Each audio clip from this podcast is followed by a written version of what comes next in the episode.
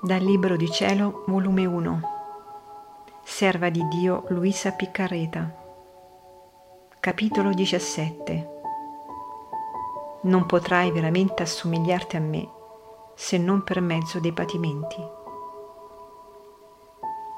Da allora in poi, ricordo, si è accesa in me tanta brama di patire che non si è smorzata ancora.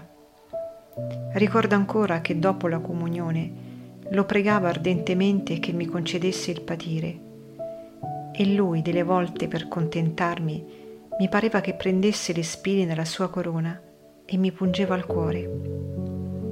Altre volte mi sentivo prendere il cuore tra le sue mani e me lo stringeva tanto forte che per il dolore mi sentivo perdere i sensi. Quando avvertivo che le persone se ne potevano avvertire qualche cosa, e lui disposto a darmi queste pene, subito gli dicevo, Signore, che fai? Vi prego a darmi il patire, ma che sia nascosto a tutti.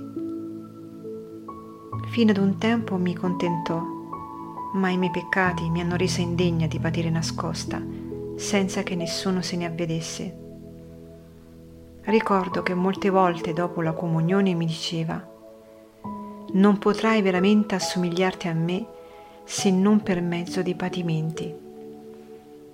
Finora sono stato insieme con te, ora voglio lasciarti un po' sola, senza farmi sentire.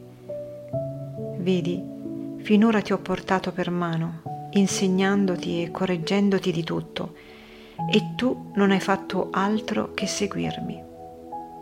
Adesso voglio che faccia da te stessa, ma però più attenta che prima pensando che io ti sto fissamente guardando, solo senza farmi sentire, e che quando ritornerò a farmi sentire verrò, o per premiarti se mi sarai fedele, o per castigarti se mi sarai ingrata. Rimanevo tanto spaventata ed atterrita a tale intimazione che gli dicevo, Signore, mio tutto e mia vita, come potrò sussistere senza di te? Chi mi darà la forza, dopo che mi ha fatto lasciare tutto, in modo che mi sento come se nessuno esistesse per me, mi vuoi lasciare sola ed abbandonata? Che vi siete forse dimenticato quanto sono cattiva e che senza di voi nulla posso?